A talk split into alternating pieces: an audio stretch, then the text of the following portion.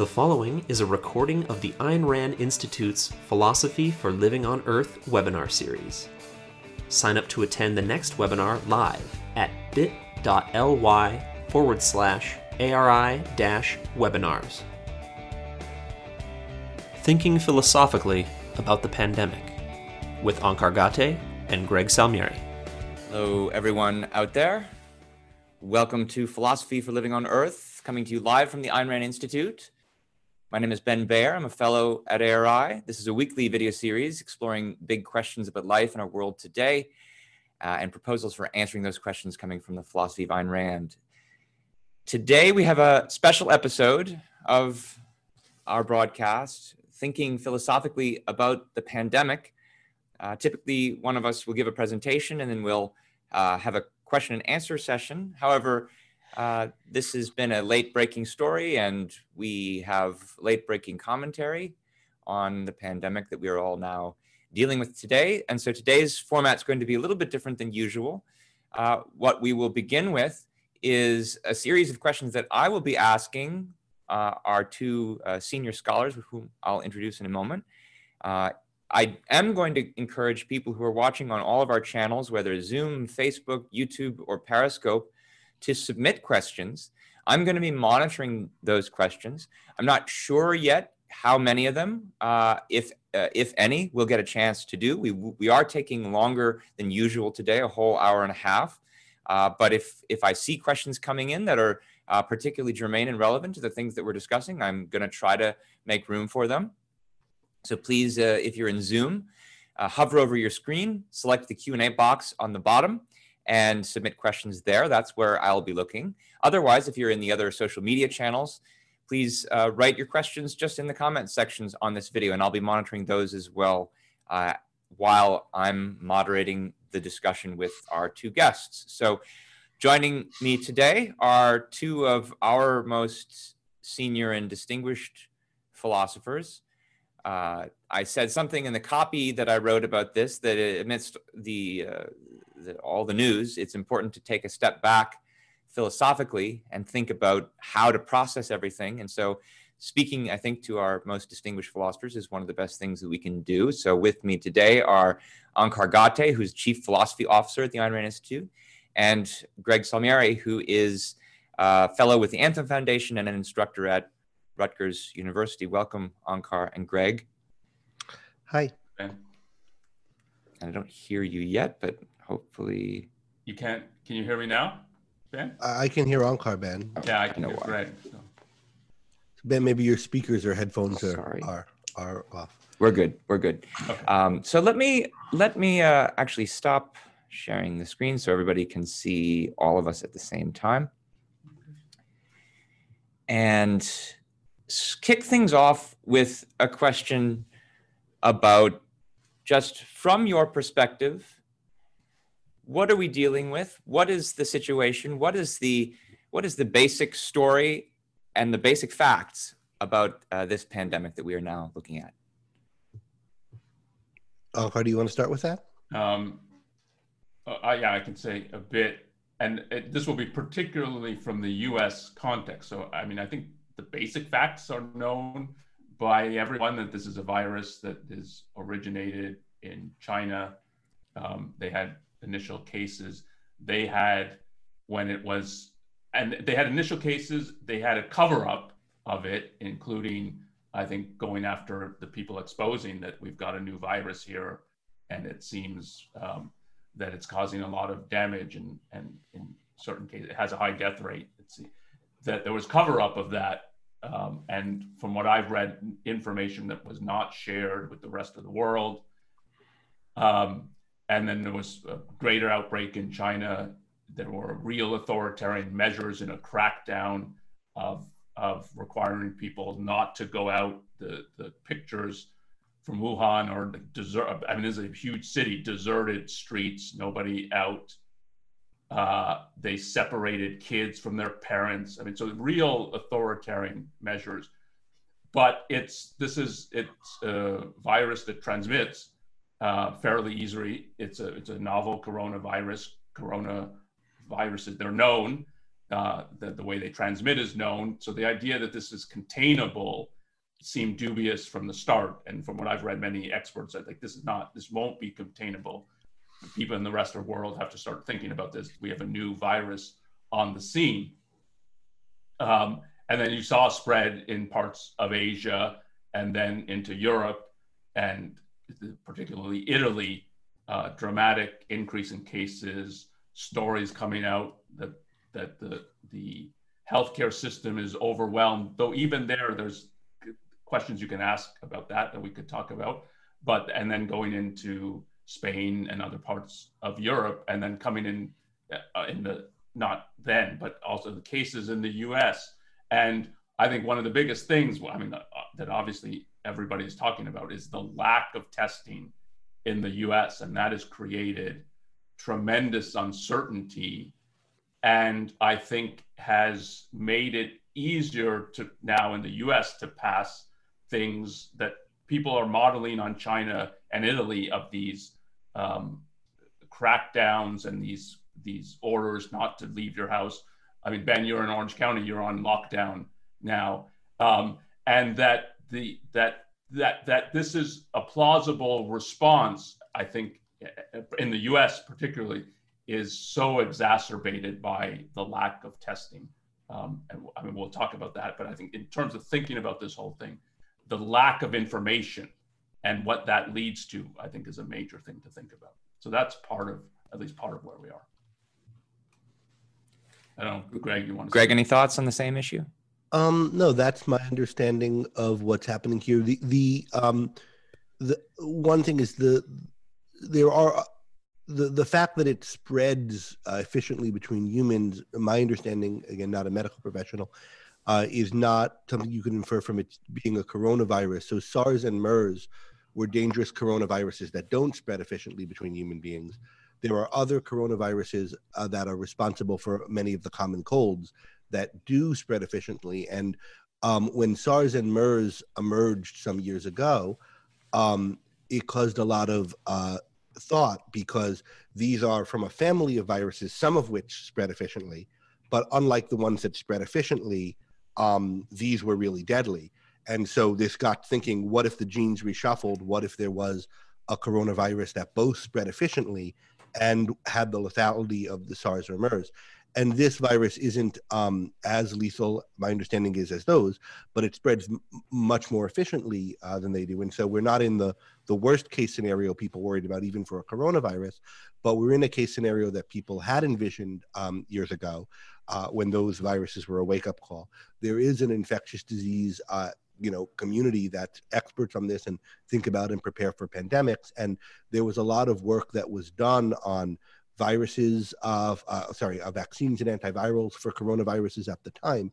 But as um, those stories receded from the headlines about SARS and MERS, this work got discontinued, deprioritized, uh, and uh, and seemingly preparation for this kind of thing was not taken as seriously as it needs to have been. And so it seems like the world and America in particular is caught up short now that this has emerged. Greg, let me go off something you said a moment ago because you prefaced your comment about the nature of this virus with the fact that you're not a medical professional. In fact, none of us are medical professionals. We're doctors of philosophy, but not of medicine. And so, with that in mind, can you say, can either of you say a word or two about how a educated layman should be trying to process the the news and the stories and the variety of claims coming from different sources saying different things uh, in a situation like this. Yeah um, a couple of thoughts. I mean you have to think about and you have to think about before crisis times ideally um, what are trusted sources of information and who are trusted experts? And if you haven't you have to start thinking about it now. And it's not something you can work out all on your own. Um, that is, if you are not a doctor, you can't just look at some article that looks medical and judge this one's sound or this one isn't, or some guy who has MD after his name is he one of the crackpots or one of the the better ones? Um, because it takes special skills that take time to develop to make those kind of calls. So you have to um, rely to some extent on the kind of infrastructure there is in the society for credentialing people, for elevating people, uh, what are respectable medical schools, what are respectable organizations, right? And um, you need to not take that uncritically. You have to think about how good do I think my society is at um, at medicine? How good do I think the mainstream information system in my society is at medicine? How good do I think the knowledge economy is here? And you have reasons to think it's pretty good, right? I mean, the death rates are relatively low. There are all kinds of things you couldn't cure diseases yourself, but someone goes into the hospital and they come out and they're alive. There are reasons to think that our society and the institutions in our society that do this are very good, though maybe not as good as they could be, at getting to the truth on these matters. Uh, but you also have to think about what limitations are there on that knowledge, what things might you have to take with a grain of salt and you're going to have to come to your own judgment on that but you have to come to a judgment i think in large part on um, what is the quality of the information system in my country and then use that as a background for thinking about then particular uh, particular experts you come across. And then what you want to be looking for is experts who um, are uh, do have some kind of credentialing uh, and then who explain things clearly in terms that you could understand, that give you reasons for what they're thinking, and that respect your context as somebody who's trying to understand a confusing situation, who is not an expert, and who needs to know how you can know what's true here and how you can know who to rely on. And so that tries to give you the information you need to tell those things. And also, the, a big part of this is recognizing that, that as I said in, in a talk on uh, on thinking objectively, knowledge is work. And there's a lot of work that needs to be done to get to the truth on this. There's a necessary division of intellectual labor. And you want experts that um, give signs that they are respecting that and that they are trying to provide you the service of distilling some of the work that they have done for you rather than providing you with revelations or orders. And I, would say, on particularly on this issue, because I know all three of us, I think, have been reading, as I'm sure a lot of people in the audience have been reading a lot of stories in the news from the CDC about this. I think one thing on this issue in particular, but it's like any issue where it's developing, if the experts, they should be telling you, like, this is what I think based on what's happening right now and what the evidence is, and this is why I think it's pointing in this direction and indicating some degree of their certainty but also indicating other people have different reads of what is going on. And so, I mean, one of the things is what's the death rate of this? And there's ranges, and they can it ranges quite a bit from from closer to the flu to one percent to high to four percent, and to get both okay, there is this range, and other experts disagree with me on this, and then also to indicate they i mean a real expert should indicate this is why i think it's this and not those though there may be some possibility it's higher or lower than what i'm thinking but it's but this is a developing story and you have to keep up with what is going on but so does the expert. And there on this there's going to be divergent views and you the expert should be telling you that there are divergent views on this. Yeah so i have a talk on how to be an objective consumer of science that's up on uh, ari's webpage somewhere um, where I talk more about this, including on how to deal with experts disagreeing with one another. Um, so you're, you're going to have to make your assessment uh, relative to your understanding of, you know, do you think we're a society that knows nothing about this and all the experts are flakes? Uh, well, then you think about why do you think that? Uh, but if you think that the medicine is a real science, there are people who really know things in it.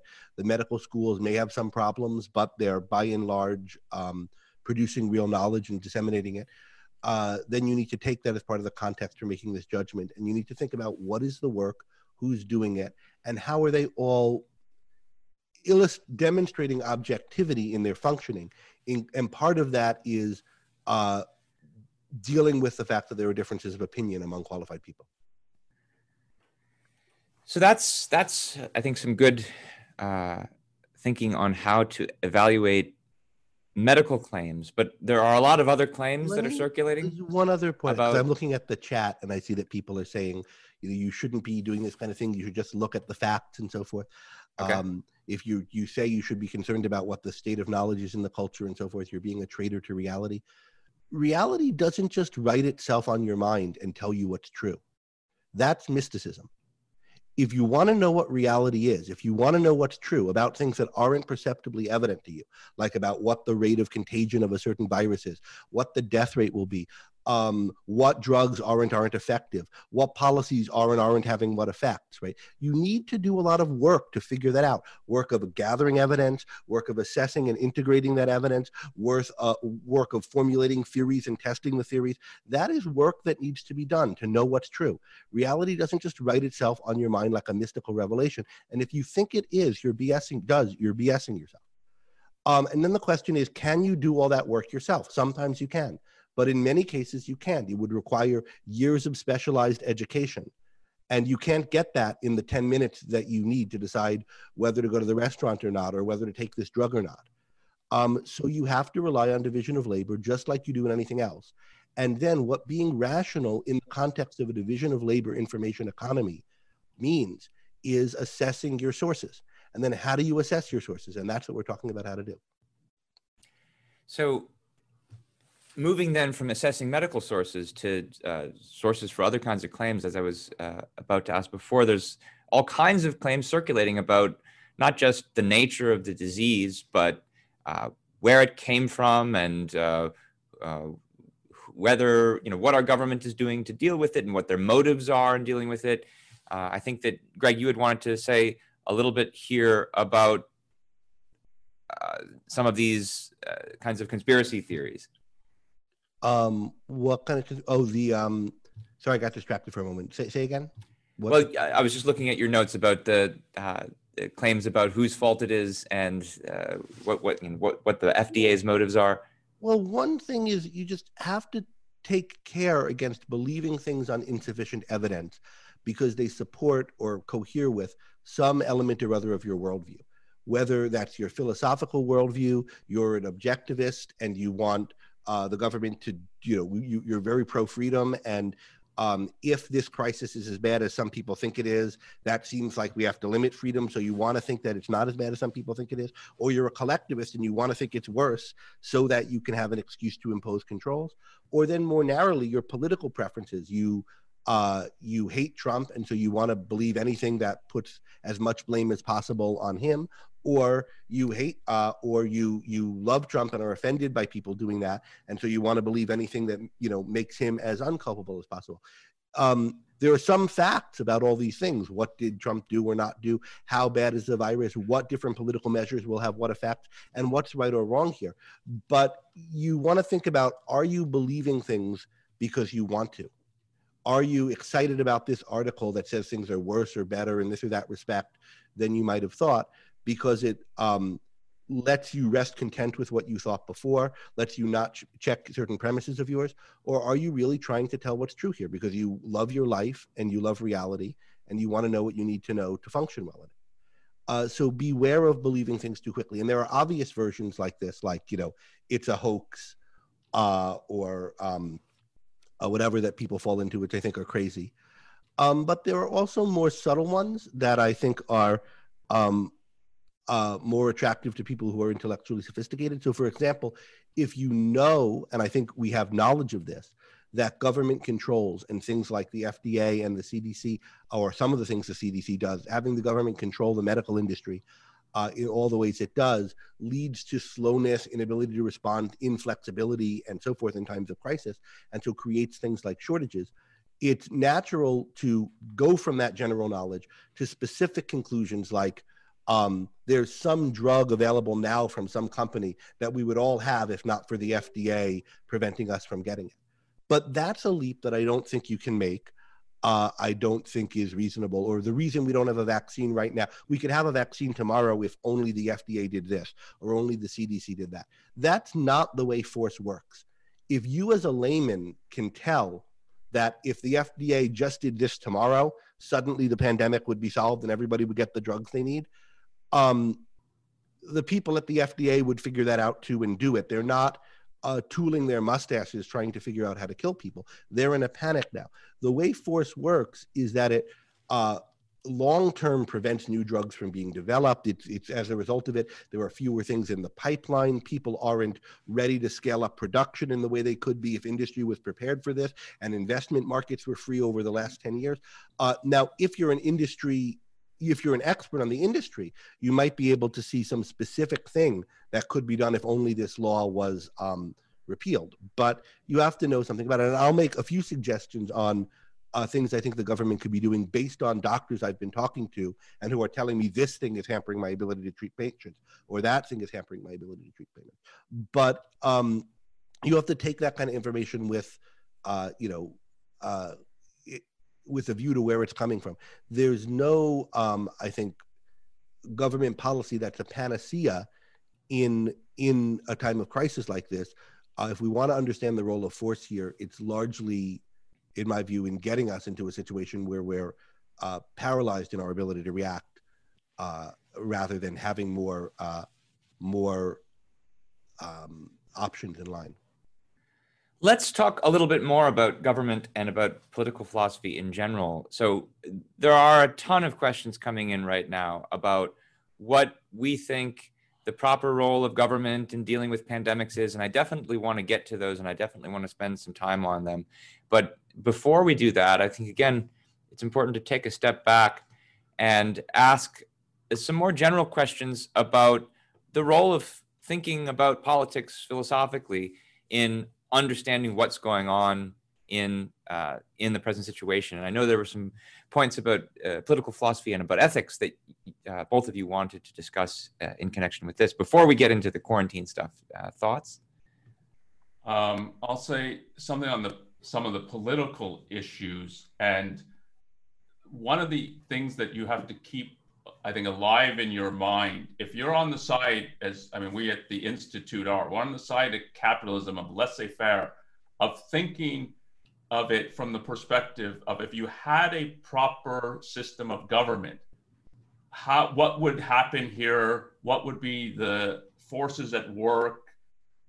and in a pandemic in this kind of case how do you what would operate what would private enterprise do what would government do what kind of collaboration would there be between private enterprise and government when you're in a context that we are in today that um, uh, many industries have massive government presence in them and healthcare is one of the ones that has the most i mean the financial system and healthcare the two that are in um, dire straits in certain ways. They're both heavily impacted by government. And if you're thinking now in this context, what should the government do? It's not, particularly in the short term, it's not a solution to say, well, we should have laissez faire capitalism. And there are better and worse things I think a government can do in this context and in regard to healthcare. And you need to think those through thinking they're not ideal. So, from a long range perspective, this is not where I want to end up. But in the short range, it's not just all, well, there's force in healthcare, so there's nothing we can do. And there's nothing either to criticize the government for what it's doing or thinking, no, this is good of what it's doing. And that you have to keep those connected, but keep that they're separate still. They're different aspects of thinking about this total situation. And, and we want to talk, and we should talk, and I'm sure there's a lot of questions about what the government should be doing now and what we think about these lockdowns and so on.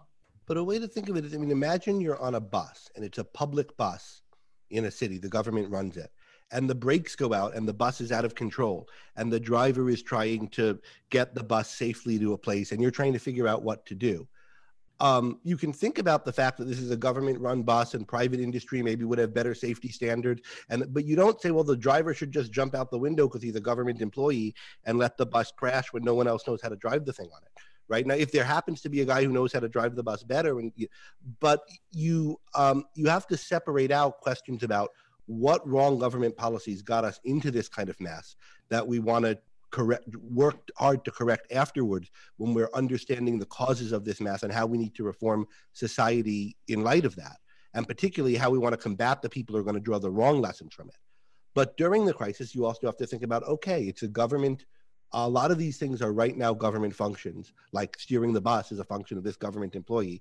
How should he do that job better uh, to save us in the short term? Because it's uh, there's you'd have to think about the short term and the long term and in, in an integrated way, as Onkar says. And uh, Ayn Rand makes a point that I think is important in terms of thinking about a mixed economy. This is in an article called "A Question of Scholar," or the question of, or a question of scholarships.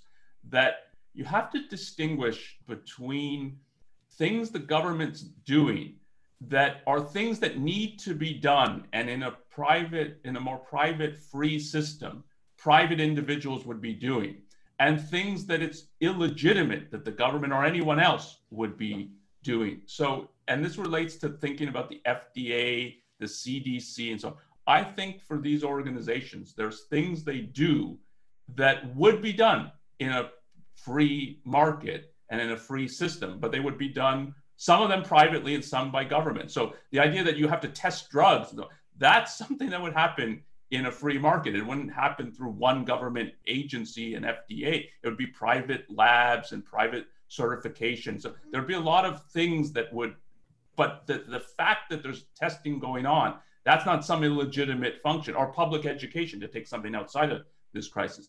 Education's a legitimate, legitimate thing. And you have to think, okay, when it's all public, there's still things to be said about how it should be run and better and worse things versus just saying, well, this shouldn't exist at all. And the CDC in particular, government would track pandemics, they would be concerned about bioterrorism. These are things that are, they have national security implications, and a legitimate government would do these. And so then you have to try to figure out what's going on that's more and less legitimate within these organ these and uh, it's worth saying a word about why having any role in infectious disease is a proper function of government. Um, infectious diseases are things that can physically harm one person that emanate from another person. So if you have an infectious disease and you're going about and spreading it to people, right, you are uh, perhaps unwittingly initiating force against them. It would be like if you had a, a, mental illness whereby you threw daggers and you walked around doing it, right? So this is a, and if there wasn't a government, people would have to uh, figure out who was doing that and stop them by force in as an act of self-defense. So whenever you have something that's an issue of uh, self-defense, which has to be done by force, uh, it's the job of government to bring that under objective control, to create clear rules for how it's going to be implemented, and to uh, stop the situation where you have people feeling the need to resort to force willy nilly. Um, so that's why some kind of tracking of infectious disease, some kind of rules for what to do when a disease is dangerous enough or infectious enough, and so forth, is something within the purview of the government. There are a lot of questions about how it should work and uh, the legitimacy of specific measures that are being taken now, some of which, many of which I think are clearly illegitimate. But the that there's some government function here, I think, is uh, is legitimate.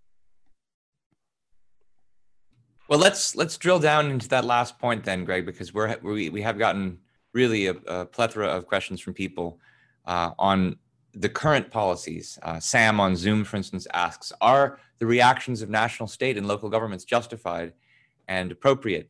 And we have other people asking questions because they're living in places uh, where there are lockdowns or things close to that.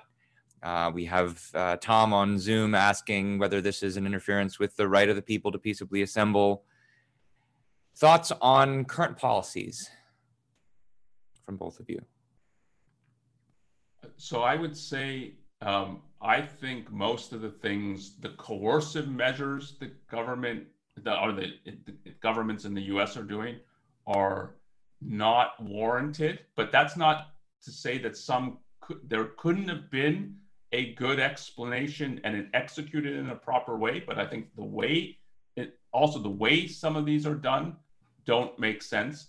Um, I think in this kind of case, the focus, the primary focus should have been on the so there's vulnerable populations, elderly, and some people with so, I mean, what they call pre-existing conditions. Diabetes seems to be one that it makes you particularly susceptible to serious complications from this, including, I mean, worst case scenario, death.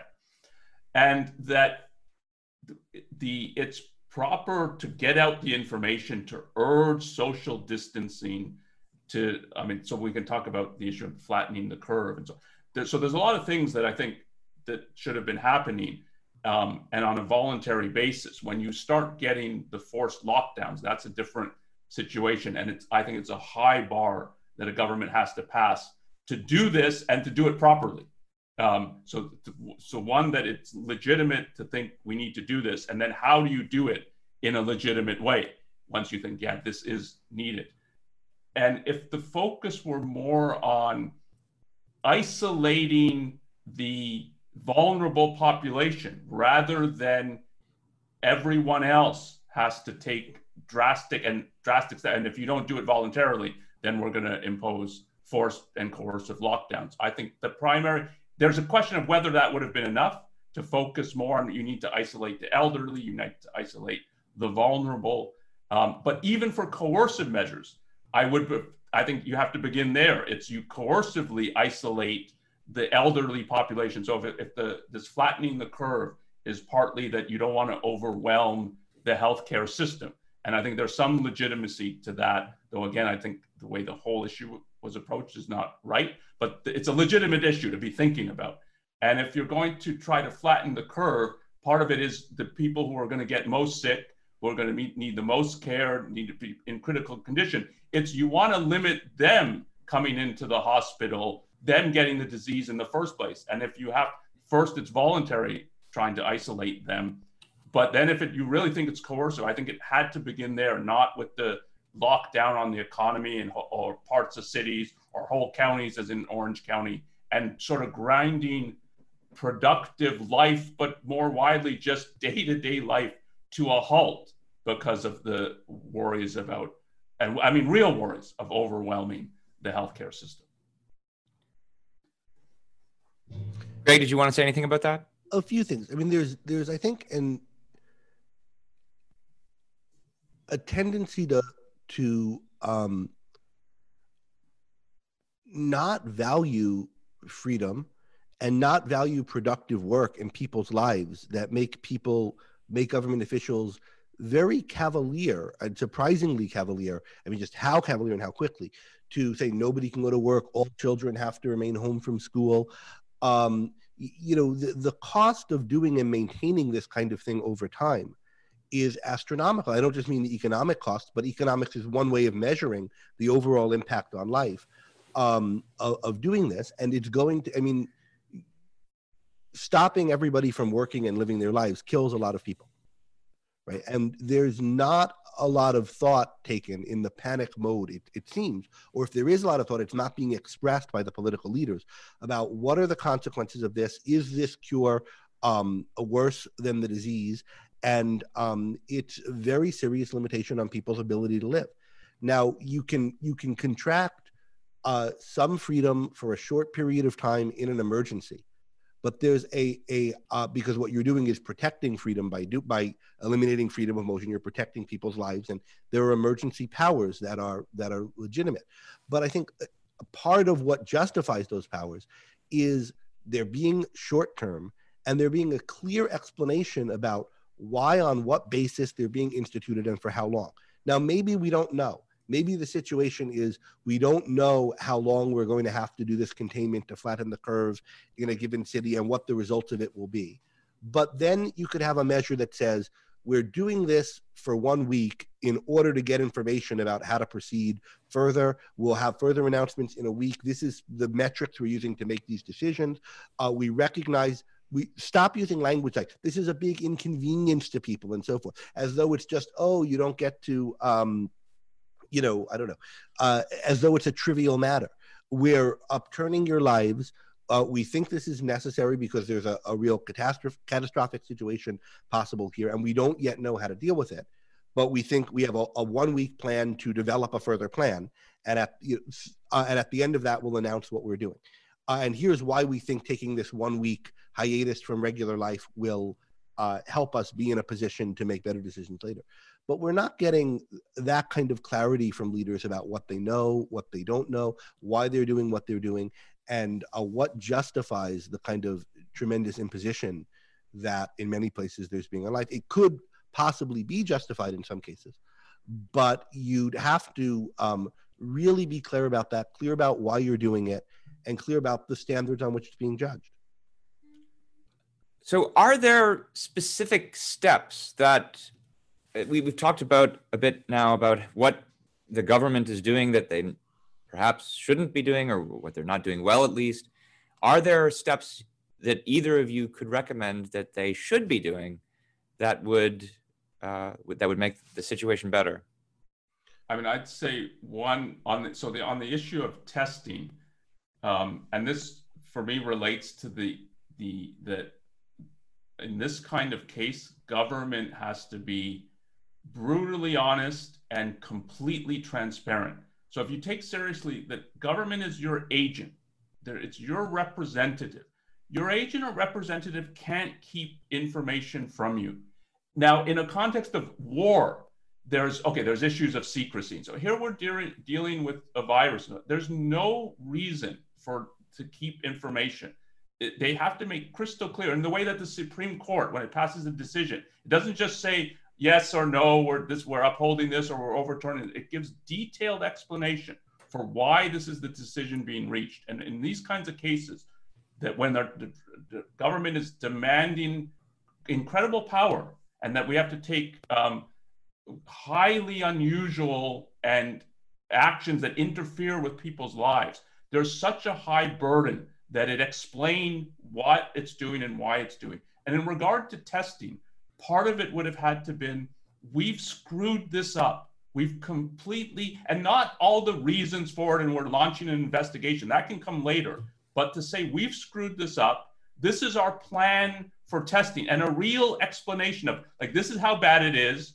This is what we're going to try to do now. It's going to take two weeks or three weeks that we're able to test in the way that we really need to be able to test and be completely forthright that it is, yeah, I mean, we shouldn't be in this situation, but the fact is we are now. And then we have to think, what do we do now that we're in this bad situation that we shouldn't be? Uh, shouldn't be. So one in regard to testing, that it's even if they screwed it up, the way that the screw up is being handled is really bad. I think.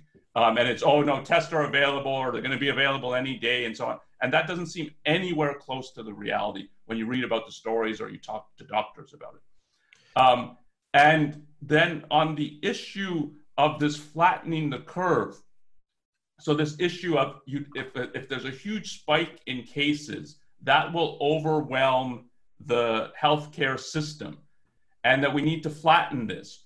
There's you have a line on these graphs of what the healthcare system is capable of, so what its capacity is.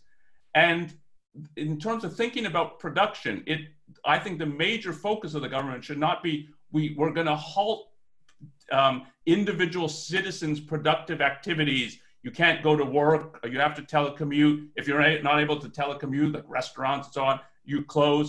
Um, in, there should have been the focus on how do we get the healthcare system, since it's so government run, how do we increase the capacity? So that we can deal with more and more cases and that that's the focus of what the government's doing not telling everybody else to stop doing stuff but rather this is our plan to dramatically ram up in the best way that we think we can the capacity of the healthcare system. And then you may have had private enterprises telling you well there's even better ways you could try to do this and so on. But that should have been the focus i think. And we should be thinking about ways to decontrol not add controls um, in order to get that ramping up. Um, in, in a crisis, you might need to control people's movement sometimes to stop a spread. But the focus should be on looking for ways where freeing things up helps. Uh, and there are obvious ways where it does. So here are a couple. Um, and some states have done this, right? So there are all kinds of restrictive medical licensures where if you're licensed in one state, you can't practice in another. How about removing those? Massachusetts, it seems, has done that. Uh, some other states have. So doctors can move to where they're most needed and where they think they can do the most uh, the most work. Um, uh, other any kind of things that are uh, preventing people who are plausibly qualified to do this work uh, from doing this work and that are present, preventing hospital administrators, doctors, etc., from using their own judgment about who might be qualified to do this work. So if there's somebody uh, who can be taught to do, you know, some minor procedure quickly, even though they don't have whatever training or credential, the doctor should be able to train them and get them to do it. Whatever kinds of things like that can be done. Second, um, rem- um, second, making any kind of uh, doctors uh, able to use whatever kinds of experimental drugs they might want to be using, off label uses, um, different things that they judge to be uh, effective that aren't. Uh, I think um, in, in uh, most cases, um, I think there's some overestimating of what kind of effect that would have because I think the real problem is that there's not fast enough production of the drugs that are needed. But uh, any kinds of lessening of restrictions on ways in which people produce drugs, also not just the doctors can use them, uh, not just the FDA restrictions, but restrictions on um, shipping, production conditions, anything like that. Um, here's a major one that emergency medical doctors who I've spoken to have uh, stressed the need for that was not done, at least as of this morning. Uh, there's a law, EMTALA, the Emergency Medicine and Labor Something Act, right, which is a law passed in the 80s that um, requires uh, an emergency room can't turn someone away without doing a test on, without triaging them basically properly. So you have to screen someone before you turn them away. And this was to prevent hospitals from not treating people who couldn't pay. Um, but what's happening now is in pandemic, in crisis times, it has emergency rooms overwhelmed and the doctors can't say, you know, if you just have a, a stuffy nose and a cough, leave. We're not going to test you. Only stay if you have these features. They can't do that. They have to actually see each patient individually, and they're overstrained and they can't do it. Uh, there are actually provisions in the law where that could be suspended, and the first step of suspending it is the president declaring an emergency, which he's done. But there are other steps they've not been taken, and so uh, triage nurses are overwhelmed and not able to function properly and uh, this this I think needs to be uh, needs to be um, repealed. Uh, and then I think the most important one probably is removing any kind of restrictions on producing, marketing, and selling tests, including to the general public. People should be able to make tests, buy them, send them. If people make snake oil tests or BS tests or bad tests, uh, so be it. The better pe- the doctors will be able to find the better ones and recommend them. We have plenty of information services where we can tell which ones are credible and which ones aren't. And the uh, any kind of blocks to people producing tests. My understanding is that the test is is fairly easy. Um, this has already been this last change has already been done, but most hospitals or many hospitals are capable of doing this test internally in a couple of hours. And only a few days ago were they allowed to do that. They're actually banned uh, from doing it. Now they can, but um, so that's good. But that should have been, I mean, that law should have never been in place that prevented it in the first place, and it should have been one of the first things overturned when there was any um, any worry about about this disease. But what about home testing? The Gates um, Foundation is trying to provide home home tests in the Seattle area. There are probably other people and companies that could get these out and market them um, fairly quickly and we should think about and ask those people what what um, what things are limiting their ability to do this, and are there any uh, hurdles or constraints on them that can be removed? I think it's worth pointing out, uh, Greg, because of the, the restrictions on testing that you, you mentioned before, that a lot of the numbers that we're right now seeing of increasing cases in the U.S. are there. They're they're happening because we're only starting to test people. A lot of these people have been sick to begin with, and we're only ramping out the tests. And so it's hard to know uh, if what we're seeing is a, a, exponential growth in cases or if it's just exponential growth in testing. And it could be both. But it, the, the fact that there's been uh, just no transparency and that these laws have stopped us from getting this crucial knowledge have have made things worse and have you know contributed to the to the to the uncertainty and to the fear and the hysteria that, that people have. In general, I think the bigger effect of force in medicine than um, than uh, a particular, you know, this drug is there, but we can't get it because the FDA won't let us have it right now. The, the bigger effect of force in medicine, and I think the really serious one, is the effect it has on what things are produced in the first place and what knowledge is available. I think the people at the FDA, at all these organizations, are now in a panic mode. They're trying to do whatever they can, including lifting regulations or suspending them when they think they can do it. Like in Atlas Shrugged, in the panics, mm-hmm. the regulators call up DAGNY and say, "What can we do to help?" Right, and they're willing to get out of our way for the time being. the The real problem isn't that they're not doing that, although there are probably some more of that that they should do. it's the effects of having had this system for so long that have stifled what drugs are being produced. So, for example, there's um, a treatment uh, from um, what's the name of the company? Um, uh, I'm forgetting it, but anyway, there's a, uh, a, a, a promising treatment that is uh, being you know relatively ready for testing that uh, from um, Regeneron that's being kind of scaled up, and there's worries that the FDA isn't letting people have it. There are probably other companies like this too. But as I understand it, the here the stumbling block right now isn't the FDA. They're producing it as fast as they can produce it. Um, they were originally going to give it to medical first responders, uh, sell it to them first, which is probably the right thing to do. Um, and they're going to call that a clinical trial that meets whatever FDA standard. So here, the, the, the, the bottleneck seems to be that they can't make the drug fast enough um, rather than that they're not allowed to. But then why aren't they able to make the drug fast enough? And why hadn't they made and approved this drug five years ago when there was uh, knowledge that this kind of drug could be useful in this kind of a case, right? And, and so forth. Now, um, or why didn't they develop the system to, um, uh, you know, to, to scale uh, this way in case of a pandemic? It's those kind of things that I think are the real deadly effect of government control of medicine that having it endemic in the system, government control, kills flexibility, drives the best people uh, out of it.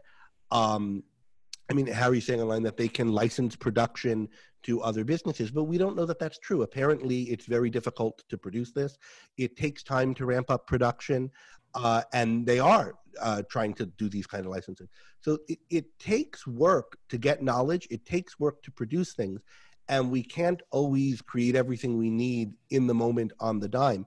That's the problem with the government controls that they prevent our ability to plan ahead, to think ahead, and do that. Of course, if there are whatever restrictions there are preventing this, should be removed, and they should be able to do these things as quickly as possible.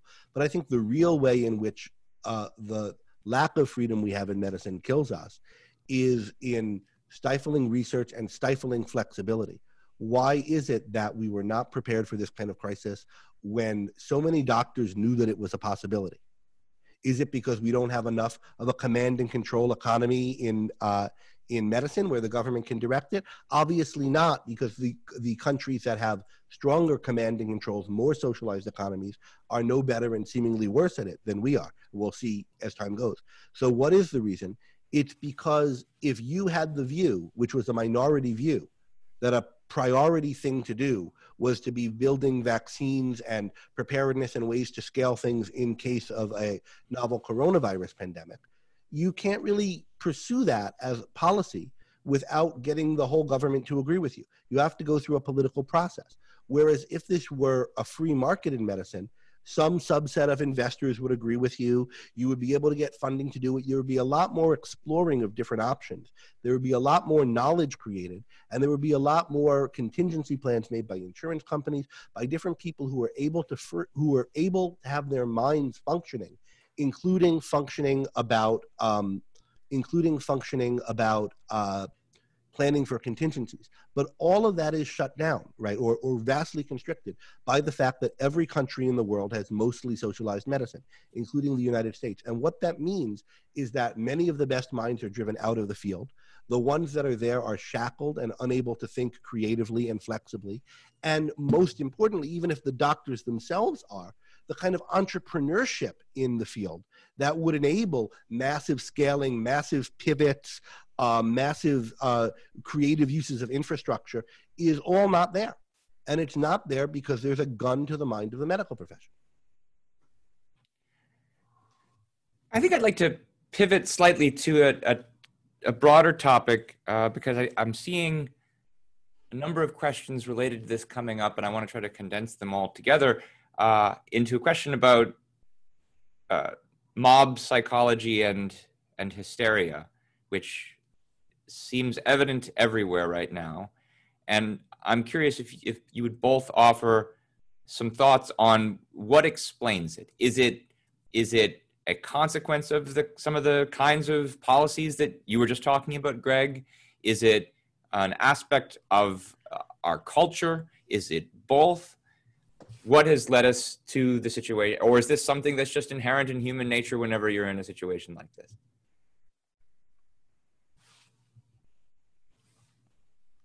So I think there is such a thing as fear of the unknown. Um, and so this is part of the re- the the more that there was information about this i think this is part of the what the testing the, the lack of testing. It's unknown how many cases there are. So the death rate it, it as we are talking about before i mean the the range is so wide of what they think. Now it's hard to figure this out but without data you can't figure it out at all and the and this is partly that, there's no test is that it's so centralized so that if there's a screw up at the CDC, there's no testing for the whole um, nation, even though all the kinds of university labs and so on knew how to test. And there's differences even in what tests they use and so on, but they think this is adequate or better, and this is what we want to use. They can't use that. So the, the fact that there's not testing is connected um, to the fact that there's government control of the healthcare system. And in that kind of environment, then lends itself to um, all kinds of exaggeration, panic, hysteria. Um, and then I think in regard to healthcare, the more you socialize it, the more it's you're not really responsible. You don't have to think too much about it. It's paid for for you. Go to the doc. They'll tell you what to do. So, particularly in healthcare, there's a mentality that um, we need to be told what to do. And you tell you tell us to stay home, and we'll stay home. You tell us not to work, we'll not will not work. Now, I think Americans more than anywhere else will rebel against this kind of thing. So I will be surprised if this can. There's long term. There can be these lockdowns of whole counties and millions of people. But it's. I think you'll see it. You see it much more in healthcare because it's been so socialized for so long that this is just your expectation that government runs everything, decides everything. There's basically no he- prices in healthcare. I mean, I have insurance. I have no idea when I go to the doctor what my bill is going to be. I never object to it because I don't know. Sometimes it's probably too high, sometimes it's probably too low. I can, it's never the same, even for the same procedure. And it's you can't figure it out at all, and you sort of give up. Respond like it's okay. I don't have real decision making and power here. And so, in particular, in this kind of environment, when you have no information, it's panic and tell us what to do. There's also a real, uh, there are a lot of people to blame for this. Um, crisis of credibility and trust in um, people who should be in leadership positions. Uh, and this includes um, political leaders, but also major media institutions. We're in a time of um, of real a real credibility crisis in the country. Um, I don't think um, people respect the government, and there's a lot of skepticism about major institutions in the country uh, in ways that they're are predictable given how um, welfare status the country has become. But um, we, have been, I think, going in the a worse direction on this in the last a couple of years. I don't think people have any confidence in the character of the president, of most governors and mayors, if they even know who they are.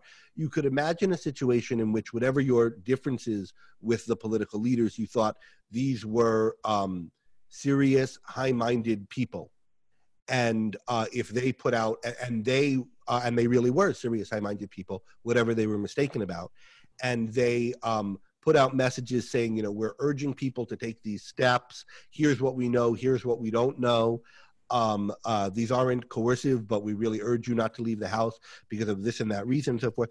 And people would trust them because they had built uh, a reputation for trust and uh, and so forth. And that is not the case here um, we uh, starting especially with Bill Clinton, we started thinking it doesn't matter the character of our president, and um, we've had some. Uh, I, I, mean, I think Trump. I don't think anybody re- actually respects him. I think some people like him and some people don't, but I don't think anybody trusts or respects him.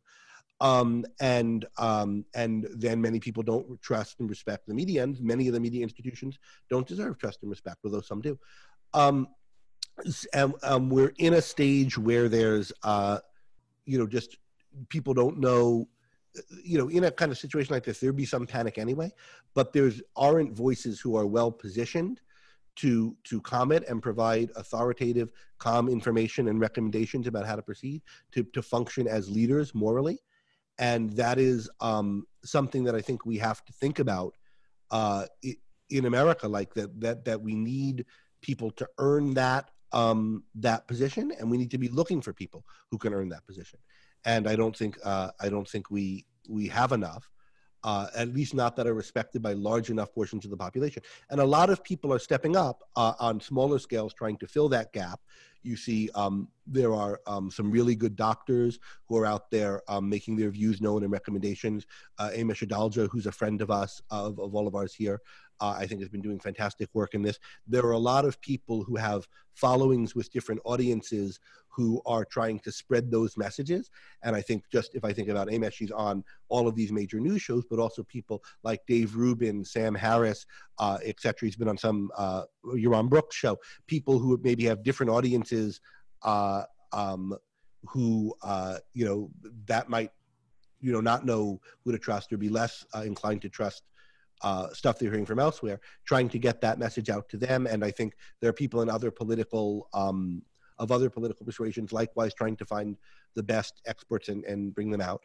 Um, so I think there are people who are trying to um, uh, take that kind of moral leadership role, but we have not had enough of it. I think uh, our what is the way our, our moral leadership capital in the country, I think, has been very much degraded over the past decade, and um, I think we are we are uh, paying for that now. I, I think it's arguable that at least a at least a sizable portion of the hoarding behavior that you've seen recently is much more due to fear of being locked down than it is to fear of the virus itself. And so people wonder, well, why is all the toilet paper disappearing? What does it have to do with the uh, with the virus? Because it doesn't. And well, the answer is because they think they're going to be stuck in their their home for several weeks, not knowing what the government is going to do. Uh, I don't think that's the only reason for it, but I, think, I, definitely think it's a big part of it. Yeah, I mean, I put that as part of the fear of the unknown. So the, right. fear of the unknown about the virus and what it really is, and how it transmits, and how deadly it is, and how much how much is it already here in the U.S. And then, yeah, it's for sure fear of the unknown of what the government's going to do. And if they never explain anything, which is part of what is going on, then it that so much exacerbates because they're going to do stuff and we have no idea what or why and that is that's a recipe for disaster on the issue of, of isolation uh, Onkar, you mentioned earlier that we should be doing this specifically um, with the older and more vulnerable um, Amesh Adalja has called this cocooning, uh, cocooning the vulnerable populations. Uh, I know this is what the, the British government is recommending more than the kind of aggressive social distancing we're seeing in America. Um, Harry Binswanger on, online is saying the elderly must take responsible for their own isolation, and I think it's true. Everybody has to take responsibility for um, what they're doing here, but the elderly who are most at risk have to take the most responsibility for protecting themselves rather than expecting the world to to turn on them. Um, I think part of why there's an issue of, of really being um, there's such a panic about this, and there's just real reason for concern, though not for panic, is that um, there's an issue of overloading the healthcare system, uh, not having enough hospital beds, having the hospitals just be slammed, and then it's not just the the most vulnerable who are at risk, but people can't get normal medical services um, if the healthcare system isn't functioning. I don't know why my video is not uh, working. I'm trying to get it back up. Um, but one thing that I do think is a is a real um, factor in people not taking seriously the um, needing for the elderly to take a large share of their responsibility for isolating themselves um, and for recognizing that uh, policies that are, as Onkar said, you know, focus on them because they're the ones who are at risk is the altruism and egalitarianism that's so rampant in the culture. So all burdens have to be shared equally. We can't uh, ask for a, an old person to undergo more than than young people do, and so forth. Um, and I just do either of you have thoughts on the role of that in the crisis? I mean, I think it's it's yeah. There's a major altruistic element. It's not the only thing that's going on, and I think of it as it's part of what explains the kind of lackadaisical attitude of what the full consequences are of these lockdowns. so part of what altruism teaches you, and particularly if you're functioning morally, and if you think here like where it's a time of crisis, you need leadership, and if the better person thinking you need moral leadership. So what altruism tells you is to focus on the needy, the vulnerable, those who are about to die. That's your whole focus. That's your whole concern. And if you can slow that or eliminate that, that's what morally you have to do. And it's if to the extent that you have to sacrifice other things, you don't really even think about that in terms of more. They're not. That's not what counts. This is what counts. And so that it creates that there's not nearly enough discussion of the lives that are being harmed by these policies. And harm doesn't just mean being dead. You can harm someone if, if you're you've run a restaurant, you've built it up for 20 years, and now you go bankrupt. Okay, you might not be dead, but this is like a major, major impact and destruction in a person's life. And it takes years away from his life. And in that sense, you can think of it as it's cut his life short. And that there's not thinking about this altruism ingrains that. And people don't even notice that that's what they're doing. Like all my focus is on there's these people who are whatever, 70 and older, they have a high death rate. We got to do something about that. Following up on uh, both of those uh, comments, Onkar, Greg, uh, if we take it for granted that that the the able and the young uh, shouldn't be sacrificed to uh, the old and the frail, as altruism would demand, uh, even if that's so, what is the what is the right way to if you're a young person?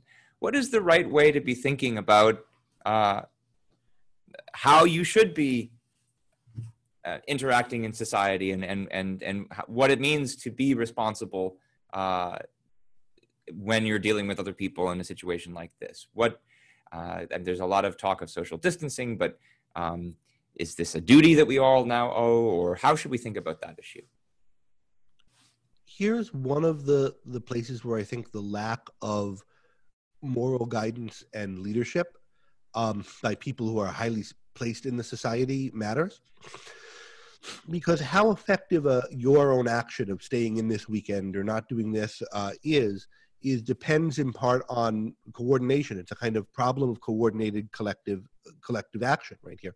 Uh, everybody doing the same thing or a policy that we all stick to and can can see is uh, is useful. Um, if we can could get the same kind of recommendations coming from somebody who's trying to to vet them and encourage them at, a wide scale, it would be easier to make these kinds of decisions. And in particular, if you can get political leaders recommending things, I ask you to do this until this time, and here's why, and we're giving you good information on what the situation is, then it would be a lot easier to make these kinds of decisions. And I'd be saying, I'm not convinced of this, but I think um, we ought to do, uh, if it's not too onerous and too much of sacrifice, uh, we ought to do what's being asked of us. But there's not a kind of clear cut recommendation like that because, and when there is, it's not coupled with good information uh, because the people in power are, um, I think, are defaulting on this. And so we're getting these kind of very draconian regulations in some places sprung on us all of a sudden um, and uh, turns on a dime and kind of panic behavior. Um, what should you do in light of that? I think you should be trying to limit contact with people, uh, particularly with older people. Um, you should be doing it in a way that's in the hierarchy of your values. Um, you know, so I don't say don't see your grandparents, don't ever go out of the house. Um, but you know, if you're uh, if you're sick, uh, self isolate because you can't find out whether you have this or not, or try to isolate as much as you can because you can't find out whether you have this or not. Um, and be in this time more think that you know there's a, a cost and a risk to interacting and uh, do it less but not not at all necessarily. And then think also about your own risk profile and the risk profile of people close to you. Because that's going to be relevant. So and, and um, i think the wider issue of so when it's voluntary social distancing because of the load on the healthcare system I take that seriously. I mean, that's part of my. I don't want to get it. Uh, the virus, though, I'm not particularly concerned, but I have close ones who I think that because um, because of pre-existing conditions and so on, much more susceptible to complications from this. But the, I take seriously too that the, the load on the healthcare system. It's a socialized system, but I don't think that means everybody involved in the system is bad. So I mean, certainly not the patients who go. That there's um, that if their care goes down because the system's overloaded, that's a major issue. But also, I take really seriously the doctors involved. Um, I view that. I mean, most of the doctors I know are passionate, dedicated people to their field, and it's not their fault that they're operating in a socialized system and if it's if the system really can't cope with this, I mean, I've read stories of doctors in critical condition who have died. I was reading today a story about um, the lack of equipment. They're really worried about running out of equipment and so on.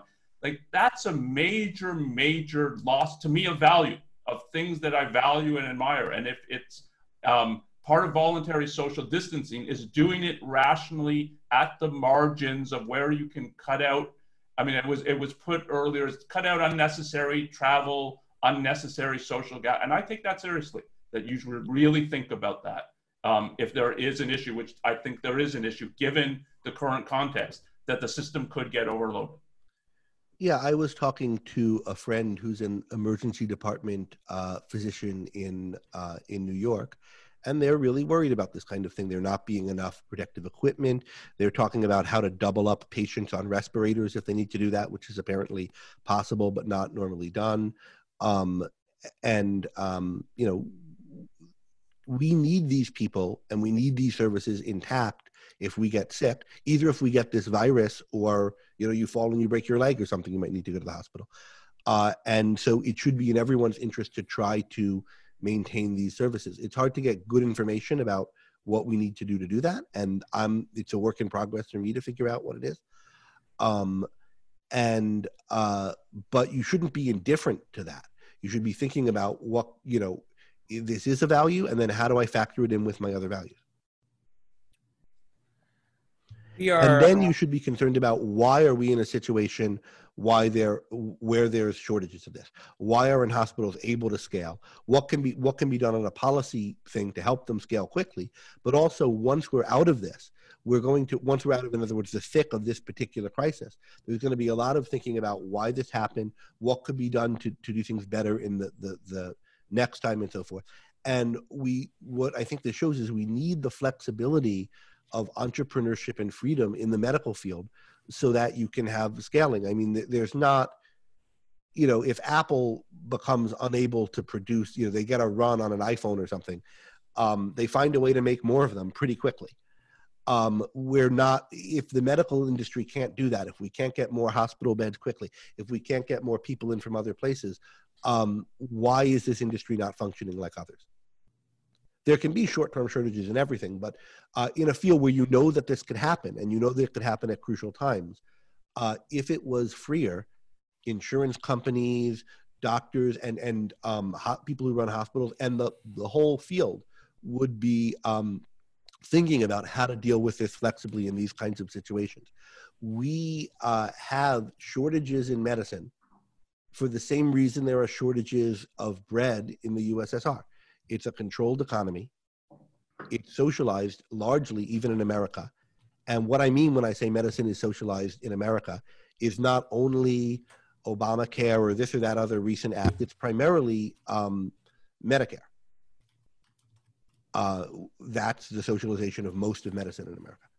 And these things need to be uh, what what those of us who are advocates of the free market need to be fighting for is the repeal of these kind of things, and we need to long term be thinking about how they're related to the fact that we have shortages.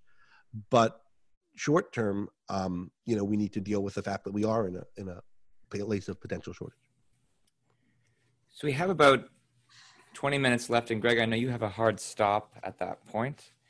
Uh, I thought maybe a good way to start to, to wrap up the discussion uh, would be to take a step back even further into, and I know neither of you are uh, psychologists, but I bet there are people who'd like to hear what you have to say about this anyway.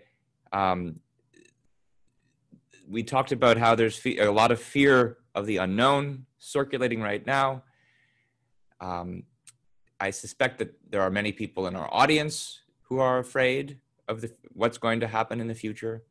Uh, not necessarily about the virus itself. If not that, then about the government or about the, uh, uh, the crazy hoarders and uh, not being able to get toilet paper or what have you. Um, can you recommend any psychological strategies for uh, dealing with this kind of situation? How to think about facing this kind of fear? Uh, I mean, I have people asking questions about uh, you know, is there going to be a dictatorship that comes out of this? I have another person asking, are there any positives that could come out of this? Do you have any general thoughts on how to handle this kind of situation psychologically? I have two. One is recognize that there are a lot of good people in the world doing good work now, including heroic work to deal with this crisis. That includes a lot of the people in the medical profession including people in some cases who work in organizations that shouldn't exist, but who went into those because that's the place where you can fight disease, and they're doing their best to fight it, and uh, they're developing diseases they're you know do uh, sorry uh, medicines or researching them and doing the best they can. But also think of all the other areas of our life that are impacted um, by this and all the people who are doing uh, tremendous work to facilitate that. So I have some friends and I uh, mutual friends with all of you here who uh, are running um, a, a, chain of uh, Montessori schools, and I was speaking to them this weekend, and they're pivoting on a dime. It's um, incredible to uh, virtual education, figuring out how to do daycare and home care in small groups. Um, this is the kind of flexibility that um, you know we need to see uh, in in more of education. We don't have much of it in education because education is another socialized industry. But here's one field where people are, you know, certain companies where I know of that people are doing it. Um, I have a few friends in different education startups, and the work they're doing is tremendous. The work of all these internet companies, we're on Zoom now, and I mean, imagine how their servers must be slammed um, and overtaxed, and the thing is running perfectly. And think about all those people doing that work. These are the people and these kind of people who keep us alive. Uh, who keep society functioning and they're doing it at Zoom. Think about Amazon, AWS, Amazon Web Services is what almost all of these things are running on. Probably it's what Zoom's backend. Amazon and Jeff Bezos, these people who are vilified constantly and crapped upon, and just these are the people who are saving your lives right now. And to appreciate that these people are there in the world and to value them and to recognize how good they are and how good what they do is and um and uh that their virtue and competence and ability should give us confidence in this kind of time and we should remember that and treat them accordingly when we're not in a crisis and they're saving our lives uh, properly uh, and and think about this too in the way people talk about the pharma industry or or vaccines and so forth. These things are important and they're valuable, and value the ones that we have, value the people who are doing the work, and recognize that those people are there in the world, um, um, uh, helping us. So focus on the positive that's there, including the non-obvious ones, and including all the people in all these industries who are doing this work, not just you know some human interest story that you'll get on TV about some kindly lady who helped her neighbor or something, but the people who are doing it at, at scale and really heroically. I mean, the kindly neighbor is nice too, but that's not what's um, what's saving all our lives right now, and that's not what's made us rich and um, healthy and able to function uh, for all these years. And then the other one is, um, it's to think really abstractly about what's going on in a time of uncertainty where we don't know what's going to happen. Oh, someone on the the um, I mentioned Bezos and Amazon. Someone also mentioned Gates and what they're doing in Seattle. And I already mentioned the Gates Foundation. So Bill Gates, Mark Zuckerberg, all these people who are, are doing tremendous work. Um, but a lot of people who we don't know the names of. But also to, to think in a time of tremendous uncertainty where we don't know what concretely is going to happen. We didn't talk much about the economy, but the economy is in a really frightening place right now because of this. Um, uh, the political situation is ominous because of this. Uh, but to think, you know, when you go zoom way out, we're human beings. Human beings are capable. Problems are inevitable, but they are solvable by the application of reason. Reason is tremendously powerful. We are a species that's able to deal with this world. And this is a world that's able to be dealt with by us. And you, in particular, are a human being who's able to make a life for yourself. And a lot of really bad times can come if they do. You don't know specifically what times will come, but you know that you and other rational people are doing what you can and are the kind of creatures that can survive really bad things if they come. And so think about all the things that people have survived, weathered, made it through, and what it is about them that made that possible. And recognize that thing in yourself and in the people you know around you and elsewhere where you can find it in the world and cherish it. Um, the so uh, my nature is not to panic and I don't have any panic about the virus. The and it, the my far stronger worries are about the government um, and what it's doing and the way the world thinks China's a model. Why couldn't we do it more like them and be more and hand the government this kind of uh, arbitrary power? I'm much more worried about that. The idea that the virus, I have exactly the opposite perspective on it, and it partly relates to some of the things that Greg was bringing up. I find it amazing that there's there's this outbreak of a new virus, and they so, can so quickly identify it, sequence its um, genetics, learn okay, it's related to this. I mean, part of I think what Amesh is doing when he talks, it's a novel coronavirus, but there's other coronaviruses, and we know stuff about them. And so and we can relate it to that and you it's not some alien thing that's come and who knows how to deal with it. And if you think wider in terms of history the kinds of disease and destruction at, that results from it that people have had to deal with and they can cope it's not very pleasant but they can cope from the flu uh, the spanish flu epidemic to i mean it's fairly recently that we have antibiotics so easily available and what life was like i mean prior to the 1940s with the no antibiotics and the way that life was just saturated with disease all the time. Um, it's we live in it's unbelievable what the what we're able to do health wise and yes this is it's concerning. It seems more deadly than the flu. You should learn about it just as you should learn about the flu and steps you can take to try to avoid it and and there's a vaccine and it, you don't have this kind of mentality of being anti-vaccines. But the idea that there's some from the the medical point of view some reason to panic i just i find it exactly the reverse. I mean who, who could cope better with this kind of thing? And these kinds of things happened and have happened throughout human history. Than us now with all the knowledge and even with, with medicine socialized and so on it's still able to do all kinds of things um, so I'm much more worried about the government wielding arbitrary power and people's attitude towards governments wielding arbitrary power. Yeah, and think about this in light of the non crazy bad case scenarios. So, 2 million Americans die. I don't mean to just just talk about Americans, but I'm in America and that's a number I, I read recently. That's very bad. It would be a horror but it's what is it in comparison to the annual death rate?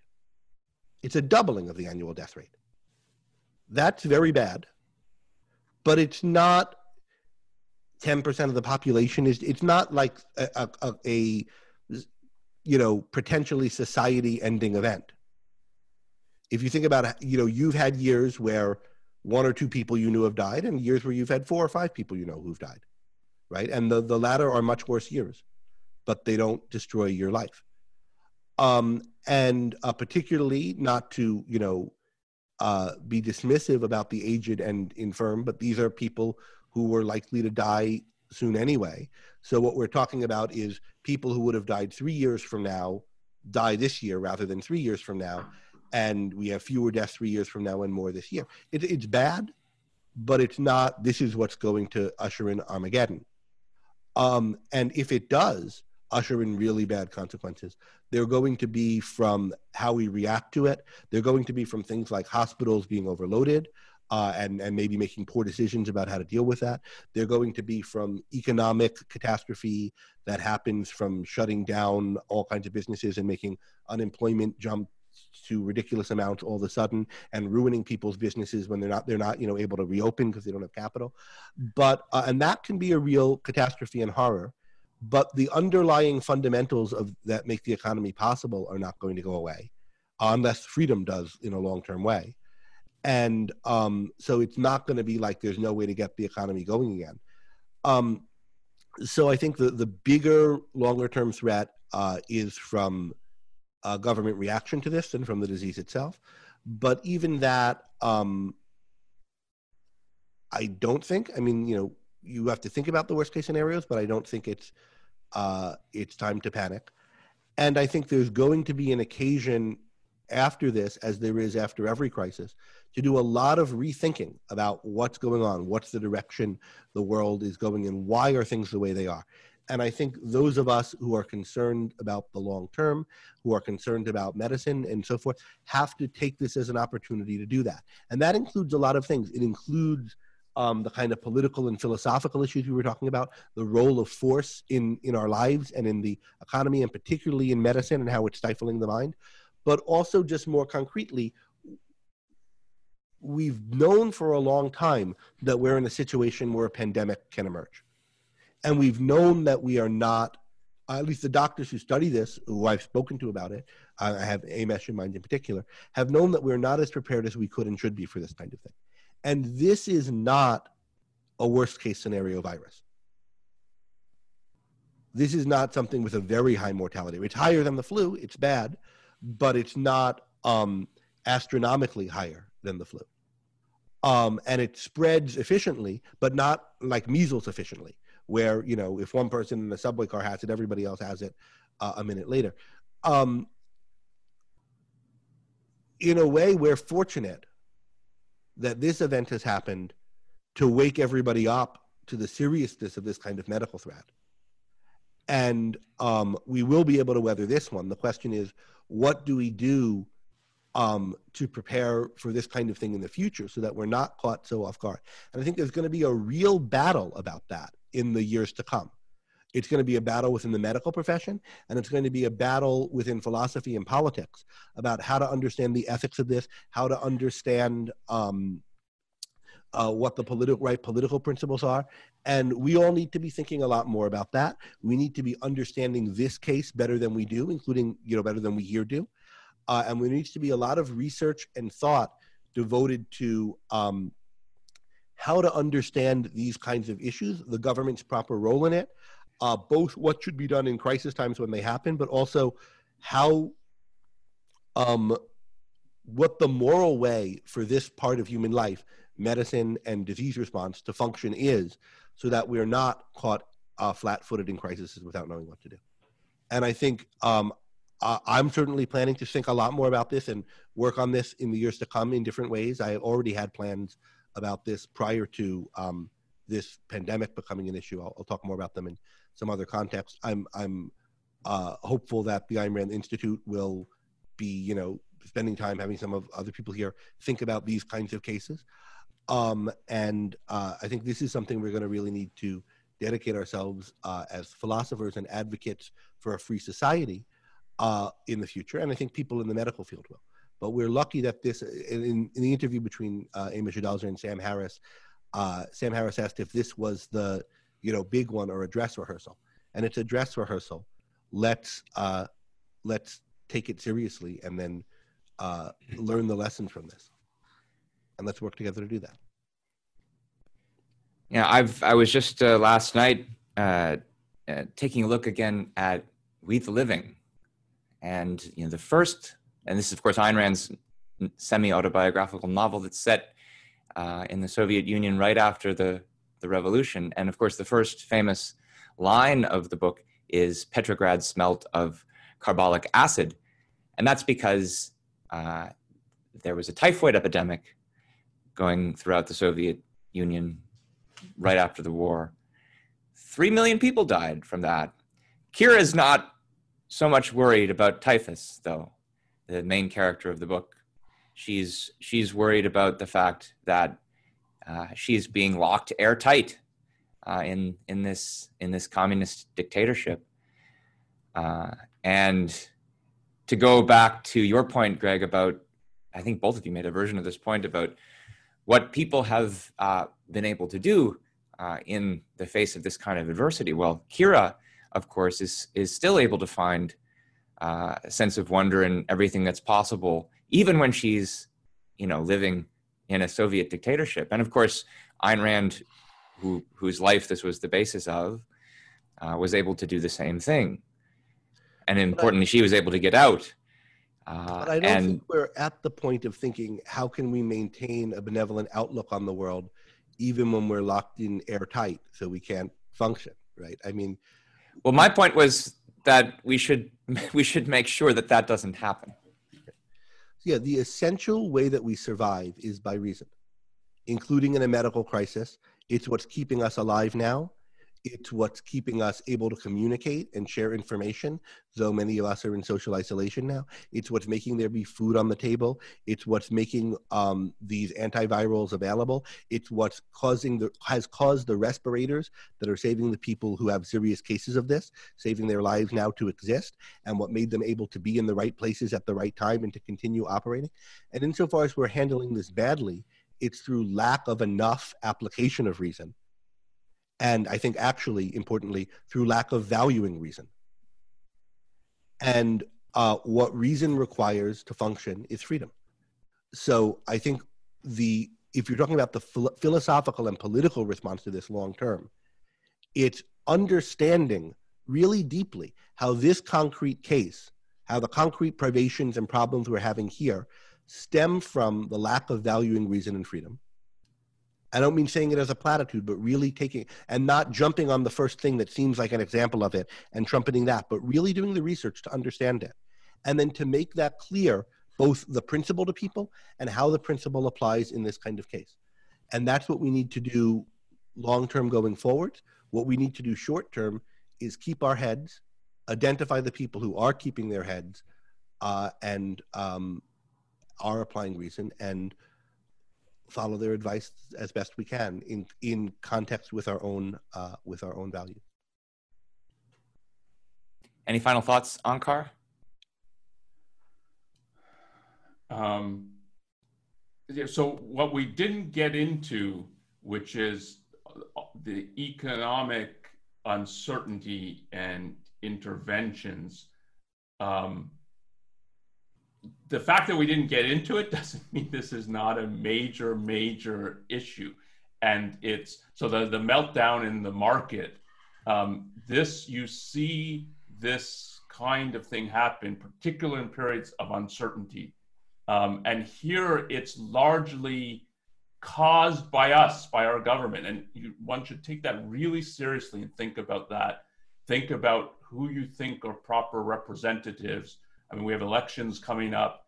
This is a major. So 9/11 is that's an outside attack, even though there's all kinds of screw ups that led to that attack that we could have prevented. But it's but here it's um, it's a virus, but it's our response to it and the lack of clarity of what we're doing has caused uh, incredible uncertainty. And if you don't know, like, are we going to be shut down for three months? So you can't function you businesses even if they don't have a lockdown it, this is an incredibly difficult environment in which to function. And that is um, it doesn't have to be that way. And if you just i mean the fed that the, they reduced rates by one percentage um, so that they took it down to zero from about 1% that doesn't happen very often. And for that was this political? So i mean a few days before trump's threatening um, and the Fed's supposed to be independent. He's threatening, well, I don't like what you're doing, and so on. So was this done because they think they need to do it, or was done because um, the pressure Trump is putting on? It was done on a Sunday. The result was, oh, the Fed's panicking. Like they don't, they have to do it before the market opens, and so. And this is like this is massive destruction, and it doesn't have to be like this. Um, so the fact that we didn't talk about that aspect that much, it's this is crucial and it's part of the the environment that people now are like what's next, and they and they don't know how to function. And I suspect that we will we will have to talk about that next week because this will still this will still be with us then. And hopefully, we'll have more sessions like this, and we'll be able to bring on other people who are experts in economics, in uh, in medicine, in other fields that are relevant to understanding this.